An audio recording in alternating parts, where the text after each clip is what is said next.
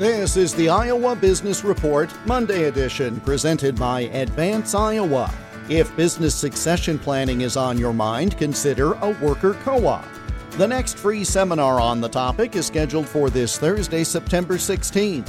For more, go to advanceiowa.com.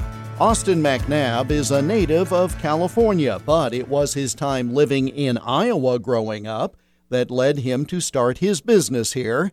VizyPay is designed to help small businesses with payment processing.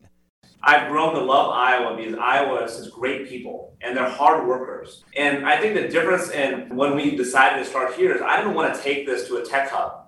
I wanted to make Iowa a tech hub. I wanted to make Waukee, as we're moving to, I wanted to make that a place where we could take people from Iowa, Iowa State, UNI, these colleges or even the surrounding areas, bring them into the payment space because you don't send people to college for payments, right? You don't teach that in college.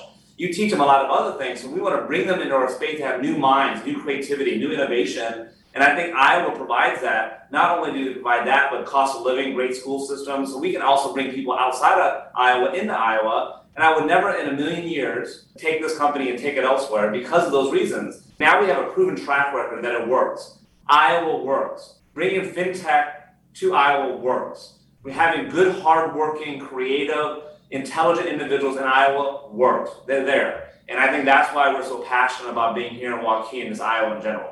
Hear the full interview with Austin McNabb of VizyPay by going to totallyiowa.com and clicking on the radio programs link.